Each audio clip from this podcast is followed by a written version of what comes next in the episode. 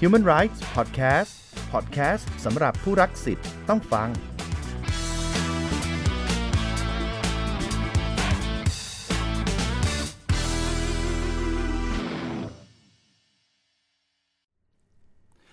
สวัสดีครับ ตอนนี้คุณอยู่กับปาล์มเลวีวง Human Rights Podcast โดยกรมคุ้มครองสิทธิและเสรีภาพ เพื่อสร้างการรับรู้เกี่ยวกับธุรกิจและสิทธิมนุษยชนครับ ช่วงนี้เราจะเห็นได้ว่ามีบริษัทและก็องค์กรใหม่ๆ หรือที่เรียกว่าสตาร์ทอัพเนี่ยเข้ามาสู่แวดวงธุรกิจเยอะมาก ส่วนใหญ่ก็จะเป็นคนรุ่นใหม่ไฟแรงครับ ที่มองหาเรื่องผลกำไรแล้วก็การลงทุน เพราะทุกคนแน่นอนครับ ต้องการจะเติบโตแล้วก็เป็นองค์กรที่ใหญ่ขึ้น และด้วยเหตุนี้เองครับอาจจะทำให้ลืมไปว่า บางครั้งเราอาจจะละเมิดกติกาบางอย่างทางสังคมไปโดยที่เราไม่ได้ตั้งใจครับ ดังนั้นอีกสิ่งหนึ่งสำหรับองค์กรที่จะต้องเรียนรู้เลยก็คือ เราจะทำธุรกิจอย่างไร ให้ไม่กระทบสิทธิมนุษยชน ดังนั้น เนื่องจากปัจจุบันกระแสสังคมโลกเนี่ยรวมถึงกระแสผู้บริโภค ให้ความสำคัญเกี่ยวกับการเลือกซื้อสินค้า หรือผลิตภัณฑ์ที่ใส่ใจแล้วก็ให้ความสำคัญกับสิทธิมนุษยชน ไม่ว่าจะเป็นด้านสิ่งแวดล้อม ด้านแรงงาน ด้านสังคมชุมชน ดังนั้นสิทธิมนุษยชนจึงถือเป็นเรื่องสำคัญที่นักธุรกิจปัจจุบันควรรู้ครับ และอาจจะเป็นแต้มต่อในการเจรจาต่อรองทางการค้าในการลงทุนอีกด้วย Human Rights Podcast EP นี้เราจะมาคุยกันครับว่า การดำเนินธุรกิจที่มีความรับผิดชอบ และเคารพสิทธิมนุษยชน จะต้องทำอย่างไร เมื่อดำเนินการแล้วจะมีประโยชน์ต่อองค์กรและสังคมของเราอย่างไร และตอนนี้ครับผมอยู่กับดรเนติธรประดิษฐ์สารครับ รองเลขาธิการสมาคม เครือข่าย Global Compact แห่งประเทศไทย จะมาร่วมพูดคุยกับเราในวันนี้ครับ สวัสดีครับ สวัสดีครับคุณปาล์มครับ สวัสดีครับท่านผู้ฟังทุกท่านครับ ครับ ดรครับวันนี้อยากจะให้ดรเนติธรเนี่ยเล่าถึงความเป็นมาและวัตถุประสงค์ของเครือข่าย Global Compact Network Thailand หรือ GCNT ให้เราฟังกันนิดนึงครับ ได้ครับเอ่อ ยินดีครับก็ก่อนอื่นก็สวัสดีท่านผู้ฟังทุกท่านนะครับ วันนี้ก็รู้สึกเป็นเกียรติ แล้วก็ขอขอบคุณทางกรมคุ้มครองสิทธิและเสรีภาพกระทรวงยุติธรรมที่เชิญ ทางผมในฐานะผู้แทนสมาคมเครือข่าย Global Compact แห่งประเทศไทยมาพูดคุย เอาเป็นว่าแลกเปลี่ยนข้อมูลข้อคิดเห็นกันแล้วกันนะครับ ในวันนี้เพื่อช่วยเป็นอีกแรงหนึ่งในการที่จะส่งเสริมเรื่องของการทำธุรกิจที่เคารพและรับผิดชอบเรื่องสิทธิมนุษยชนนะครับเท้าความนิดนึงนะครับตัวสมาคมเครือข่าย global แห่ง compact แห่งประเทศไทยเนี่ยจริงๆเนี่ยเริ่มทำกิจกรรมมาเมื่อสักประมาณ 6-7 ปีที่แล้วแหละนะครับ เมื่อปีพศเอ่อเมื่อ 6-7 ปีที่แล้วนะครับ ก็ปี 2560 ครับขอโทษทีครับเอ่อเริ่มเมื่อประมาณ 2560 นะครับ ก็เอ่ออันนั้นเนี่ยเป็นปีที่เราเริ่มทำกิจกรรมอย่างเป็นทางการเอ่อในฐานะสมาคมนะครับครับ แต่จริงๆแล้วเนี่ยเราเริ่มกิจกรรมมาตั้งแต่ปี 2558 ก็อ๋อ7ปีมาแล้ว นะครับเป็นเครือข่ายที่นำเอาหลักการของสหประชาชาตินะครับซึ่งเกี่ยวข้องกับทางเชิงธุรกิจ คือเขามองว่างานของสหประชาชาติเนี่ยประเทศหมายถึงตัวรัฐะหรือรัฐบาลเนี่ยทำคนเดียวไม่พอครับต้องอาศัยทุกภาคส่วนมาช่วยกัน โดยเฉพาะภาคธุรกิจ ซึ่งเป็นตัวขับเคลื่อนเศรษฐกิจ แล้วก็หลักการของที่สหประชาชาติพยายามผลักดันอยู่เนี่ยมันมีหลายเรื่องที่ต้องอาศัย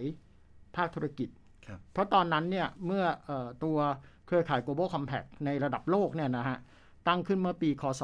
2000 นะครับ คือเมื่อ 20 กว่าปีมาแล้วนะครับ ซึ่งตอนนั้นเนี่ยมันเกิดภาวะเศรษฐกิจล่มสลายทั่วโลกอืมถ้าจำเรื่องของ Lehman Brothers ได้คือตอนนั้นมันล่มพอดี เขามองว่า เอ้ย ถ้าภาคธุรกิจไม่ได้ดำเนินธุรกิจอย่างรับผิดชอบเพียงพอเลยเนี่ย มันส่งผลกระทบด้วยเช่นเดียวกัน เขาต้องดึงภาคธุรกิจเข้ามาด้วยนะครับ ซึ่งสิ่งที่เอ่อสหประชาชาติพยายามจะทำให้ธุรกิจ เคารพเนี่ยมีอยู่ 4 ด้าน คือเรื่องสิทธิมนุษยชน แรงงานสิ่งแวดล้อม แล้วก็การต่อต้านการทุจริตนะครับจากนิวยอร์กเนี่ยเขาก็พยายามให้แต่ละประเทศเนี่ยขับเคลื่อนเรื่องนี้โดยตรงด้วยเช่นเดียวกัน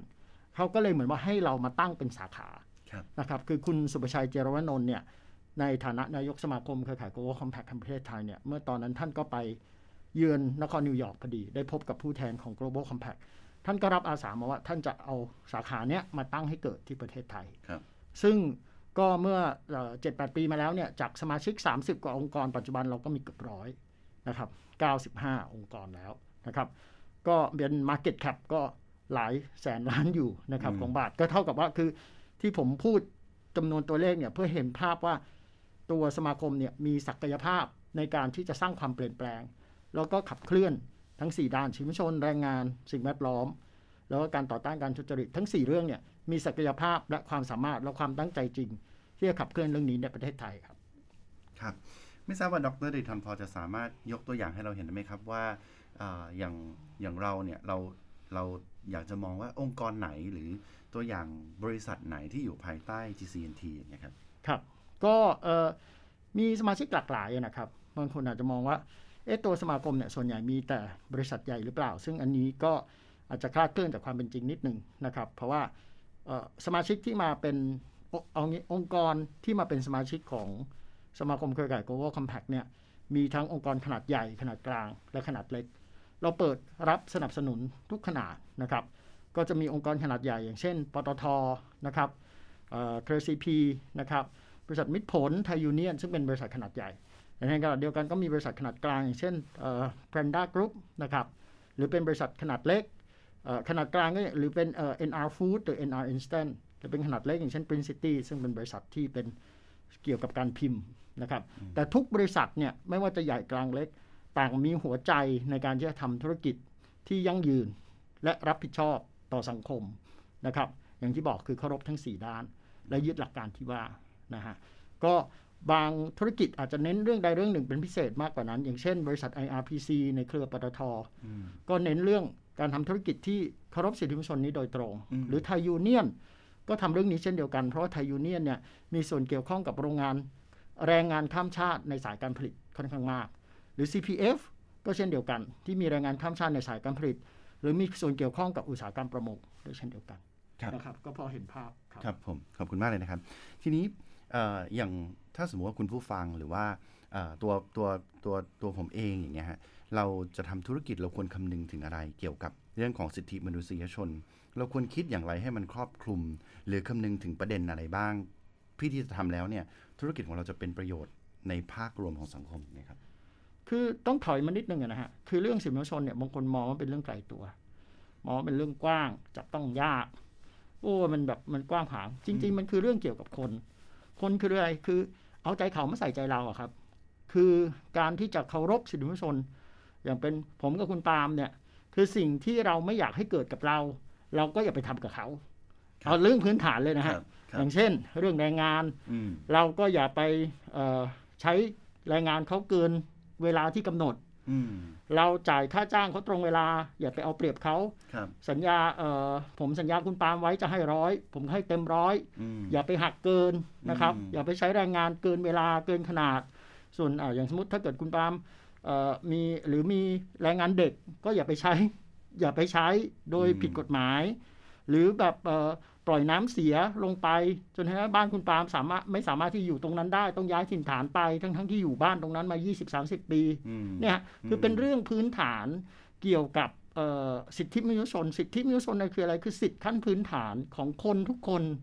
ที่จะมีชีวิตอยู่ได้อืมเพราะฉะนั้นเนี่ย มันเริ่มไม่ได้อยู่ในรั้วของโรงงานหรือรั้วของกิจการเราอย่างเดียวอืแต่มันออกไปข้างนอกด้วยอืมออกไปถึงคนที่อยู่รอบข้างของโรงงานครับเขาต้องเจอน้ำเสียไหม เขาต้องเจอควันพิษไหมครับจากโรงงานของเราเกี่ยวกับหรือแม้แต่การจราจรที่มันอาจจะเป็นอันตรายของเขาครับนะครับ หรือว่าในสายการผลิตต่อต่อต่อกันไปเนี่ยเรามีการใช้แรงงานข้ามชาติ ผิดกฎหมายหรือเปล่า มีการขึ้นทะเบียน มีการจ่ายเงินเขา เพียงพอถูกต้องตามกฎหมายหรือเปล่า เพราะฉะนั้นผมกำลังจะแนะนำว่าหนึ่งพื้นฐานเลยเอาใจเขามาใส่ใจเราครับสิ่งที่ไม่อยากให้เกิดขึ้นกับเรา ก็อยากให้เกิดขึ้นกับเราครับสองตามกฎหมายต่างๆ ที่เกี่ยวข้อง ทั้งกฎหมายเอ่อเรามีกฎหมายเยอะพอสมควรครับถ้าเราสามารถที่จะเคารพกฎหมายเหล่านั้นได้ครบร้อยเปอร์เซ็นแล้วเนี่ย ผมว่าก็เท่ากับว่าเป็นการเคารพสิทธิมนุษยชนขั้นพื้นฐานได้ระดับหนึ่งแล้วครับ ไม่ว่าจะเป็นกฎหมายแรงงานกฎหมายสิ่งแวดล้อมมาตรฐานอุตสาหกรรมทั้งหลายเนี่ยครับเพราะเคยมีคนถามว่าการเคารพสิทธิมนุษยชนกับการเคารพกฎหมายเนี่ยต่างกันอย่างไรอืมครับถูกไหมฮะคือถ้าเราสามารถที่จะเคารพกฎหมายได้ ผมว่าอันนั้นเป็นพื้นฐานอืมแต่ว่าเราอาจจะไปเชิงรุกอีกก็ได้ เราอาจครับจะพยายามส่งเสริมให้ชุมชนนั้นน่ะสามารถที่จะมีการสอดส่องดูแล เรามีการตรวจสอบอย่างรอบด้านชัดเจนเรื่องสิทธิมนุษยชนไอ้เงี้ยฮะมันก็จะเป็นสเต็ปไปครับครับ โอเค ทีนี้เอ่อ ในในฐานะที่ดรเนทอนเนี่ยขออนุญาตเรียกได้ว่าเราเป็นเหมือนกับพี่ใหญ่ในวงการครับของธุรกิจครับเอิ่มผู้คุณผู้ฟังบางท่านเนี่ยก็อาจจะกำลังเพิ่งเริ่มต้นธุรกิจครับหรือคุณผู้ฟังบางท่านเนี่ยอาจจะกำลังมีแนวคิดหรือวางแผนที่จะเริ่มต้นธุรกิจครับในฐานะที่เราอ่าอยู่กับวงการตรงนี้มานานเนี่ยครับเราคิดว่ามันจะมีเราจะคิดว่ามันจะมีทาง ไหนที่เราจะทำให้น้องๆ หรือว่าธุรกิจในภาคเล็กๆเนี่ยเดินตามในทิศทางของการทำธุรกิจที่มันสอดคล้องไปกับสิทธิมนุษยชนตรงนี้ได้อะครับครับอย่างอย่างที่เรียนเมื่อสักครู่เรียนคุณปางก็คือ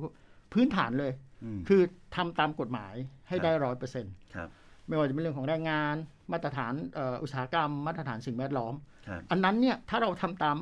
อันนั้นเป็นพื้นฐานแล้วเนี่ยอืมมันก็พาเราไปได้ไกลแล้วฮะครับในเรื่องของสินมนุษยชนอ่าครับแล้วก็ต้องเรียนอย่างนี้ว่า ปัจจุบันเนี่ยมันมีความคาดหวังครับจากภาคส่วนต่างๆ อย่างที่เห็นคือในโดยเฉพาะประเทศตะวันตก หรือสหภาพยุโรปเหมือนสหภาพยุโรปเนี่ยเขาเริ่มเข้มงวดเรื่องนี้อย่างมากนะคครัรับบคือนอกจากว่ามันจะเป็นเรื่องที่ควรจะต้องทำอยู่แล้ว แต่ว่าต่างประเทศหรือผู้นำเข้าเนี่ยเขามาเพ่งเล็งเรื่องพวกนี้อย่างมากครับซึ่งมันก็จะเขาเรียกอะไรลงกันมาเป็นทอดครับๆ เพราะว่าอย่าลืมว่าบริษัทเล็กหรือบริษัทกลางเนี่ยก็อยู่ในสายการผลิตของบริษัทใหญ่เช่นเดียวกันครับเพราะฉะนั้นเนี่ยเราจะมองว่าเราเป็นบริษัทเล็ก จะไม่สนใจเรื่องนี้เป็นเรื่องของบริษัทใหญ่อย่างเดียวมันไม่ได้ครับมันเป็นความรับผิดชอบของบริษัททุกขนาดอืมแต่ในขณะเดียวกันที่ผมอยากจะย้ำก็คือว่ามันควรจะต้องมีระบบพี่ช่วยน้องอืมคือบริษัทใหญ่เนี่ย เรามีอาจจะมีบริษัทที่เขาเรียกว่าอยู่ในห่วงโซ่อุปทานอืมขอพูดทับศัพท์ว่าซัพพลายเออร์เราเยอะครับ เราก็ต้องช่วยเขาด้วยครับช่วยได้ไม่เอ่อช่วยอย่างเดียวไม่พอ แต่ถ้าเกิดข้อผิดพลาดขึ้นมา เราทางที่ดีเนี่ยเราควรที่จะช่วยสนับสนุนให้เขาสามารถปรับหรือเปลี่ยนอืมพฤติกรรมของเขาได้ครับอย่าไปตัดเขาทิ้งครับผมนะฮะคืออันเนี้ยมันเป็นหลักการของการคุ้มครองเคารพเยียวยาของหลักการชี้แนะสหประชาชาติว่าด้วยธุรกิจกับสิทธิมนุษยชนครับหากมันมีข้อผิดพลาดขึ้นมา อย่าไปตัดเขาทิ้งควรจะช่วยเสริมสร้างให้เขาสามารถที่ยังเป็นซัพพลายเออร์ของเราได้ครับ และเป็นบริษัทหรือเป็นธุรกิจที่รับผิดชอบไปได้ในขณะเดียวกันครับเพราะถ้าตัดเขาทิ้งเนี่ยเขาก็ถูกลอยแพครับครับเขาก็จะกลายเป็นซัพพลายเออร์ซึ่งไม่สามารถที่จะทำอะไรต่อไปได้ แต่ครับในทางผมตรงกันข้ามเนี่ยมันอาจจะต้องปรับเปลี่ยนอ่าเพราะฉะนั้นเนี่ยคือกำลังบอกว่าเรื่องความรับผิดชอบในโดยเฉพาะในเรื่องสิทธิมนุษยชนเนี่ยมันเป็นของทุกคนทุกขนาดครับเพราะความคาดหวัง แต่อีกสุดท้ายเลยเนี่ยคือเราจะเห็นว่าคนรุ่นใหม่ หรือคนปัจจุบันเนี่ย ให้ความสำคัญกับนายจ้างที่เขาจะไปทำอืมถูกไหมฮะคือคือเขาด้วยปัจจุบันเนี่ยเรื่องนี้เป็นกระแสคือเขาโตมากับความรู้สึกคุณค่าในสิ่งเหล่านี้ครับเขาอยากจะทำงานกับองค์กรที่ให้ความสำคัญกับเรื่องเหล่านี้อืมเพราะฉะนั้นเนี่ยนอกจากว่ามันเป็นสิ่งที่ผู้นำเข้าคู่ค้าคาดหวังแล้วมันเป็นสิ่งที่เยาวชนคนรุ่นใหม่ หรือว่าเอ่อพนักงานรุ่นใหม่เนี่ยคาดหวังจากนายจ้างโดยเช่นเดียวกันอืม คือครับมันแรงมันมาจากทุก ๆ ด้านนะครับครับนักลงทุนเอ่ยนะครับเอ่อคนออกเงินกู้คือมาจากทุกด้านที่พยายามจะพูดให้ฟังครับครับผมครับในอ่าช่วงสุดท้ายของ EP นี้เนี่ยอ่าดรนิติธรมีอะไรที่อยากจะฝากถึงคุณผู้ฟังไหมครับ ครับ ก็ขอขอบคุณนะครับ ก่อนอื่นก็ขอขอบคุณทางกรมคุ้มครองสิทธิและเสรีภาพอีกครั้งที่ให้โอกาสแล้วก็ให้เกียรติในการที่จะมาร่วมพูดคุยในเรื่องธุรกิจกับสื่อมวลชนนะครับ สิ่งที่อยากจะฝากไว้ก็คือว่าเรื่องของธุรกิจกับสื่อมวลชนเนี่ยเป็นเรื่องใกล้ตัว และอยู่รอบตัวเราทุกคน ตั้งแต่ตื่นนอนจนเข้านอนนะครับ อย่างที่ผมพยายามจะยกตัวอย่างให้ฟังนะฮะว่ามันเกี่ยวข้องกับทุกคนกับธุรกิจทุกขนาด ไม่ว่าจะใหญ่กลางเล็กนะครับ แล้วก็เป็นเรื่องที่ทุกภาคส่วนของสังคมในปัจจุบันเนี่ยให้ความสำคัญ และก็จะทวีความสำคัญมากขึ้นเรื่อยๆ เพราะฉะนั้นเนี่ยเราจำเป็นต้องมาช่วยกันช่วยกันทำงานนะครับ อย่างหนึ่งซึ่งอาจจะทำได้ก็คือว่าอยากจะเชิญชวนนะครับ องค์กรบริษัทไม่ว่าจะเป็นใหญ่กลางเล็กเนี่ย มาเข้าร่วมกิจกรรมของสมาคม หรือว่าเข้าเป็นสมาชิกของสมาคมเครือข่าย Global Compact แห่งประเทศไทยนะครับ โดยเฉพาะบริษัทธุรกิจขนาดกลางและขนาดเล็กเนี่ยค่าสมาชิกไม่แพง ขออนุญาตขายของนิดหนึ่งก็คือว่าคือค่าสมาชิกเนี่ยมันเราเอื้อให้สมาบริษัทธุรกิจขนาดกลางและขนาดเล็กเนี่ยสามารถที่จะเข้ามามีส่วนร่วมได้ แล้วเราก็มีกลไกแล้วก็เรื่องราวหรือว่ามีมีทีมที่จะสามารถสนับสนุนการเป็นสมาชิกดังกล่าวได้นะครับ ก็สามารถเข้าไปดูที่เว็บไซต์ของสมาคมเครือข่าย Global Compact ได้นะครับ สุดท้ายนี้เราก็หวังที่จะเป็นส่วนเล็กๆนะครับของภาคเอกชนไทยในการที่จะช่วยขับเคลื่อนประเด็น ซึ่งมันไม่เล็กมันเป็นประเด็นระดับโลกนะครับในการที่จะยกระดับการทำธุรกิจที่เคารพแล้วก็มีความรับผิดชอบต่อทั้งสังคมเศรษฐกิจ และก็สิ่งแวดล้อมของประเทศไทยต่อไปครับ ขอบคุณครับ ครับก็ถือว่าเป็นการเปิดโลกความเข้าใจเกี่ยวกับเรื่องการทำธุรกิจที่มีความผิดชอบ และเคารพต่อสิทธิมนุษยชนนะครับ วันนี้ผมเชื่อว่าคุณผู้ฟังน่าจะได้เข้าใจมากขึ้นเกี่ยวกับการดำเนินธุรกิจ ที่มีความรับผิดชอบและเคารพสิทธิมนุษยชนครับ ต้องขอขอบคุณดรเนดิธรประดิษฐ์สารมากๆนะครับที่มาร่วมพูดคุยกับเราในวันนี้ครับสำหรับวันนี้ขอลาไปก่อน แล้วพบกันใหม่กับ Human Rights Podcast โดยกรม คุ้มครองสิทธิและเสรีภาพ เพื่อสร้างการรับรู้เกี่ยวกับธุรกิจกับสิทธิมนุษยชน สวัสดีครับ ครับ ขอบคุณครับ Human Rights Podcast Podcast สำหรับผู้รักสิทธิ์ต้องฟัง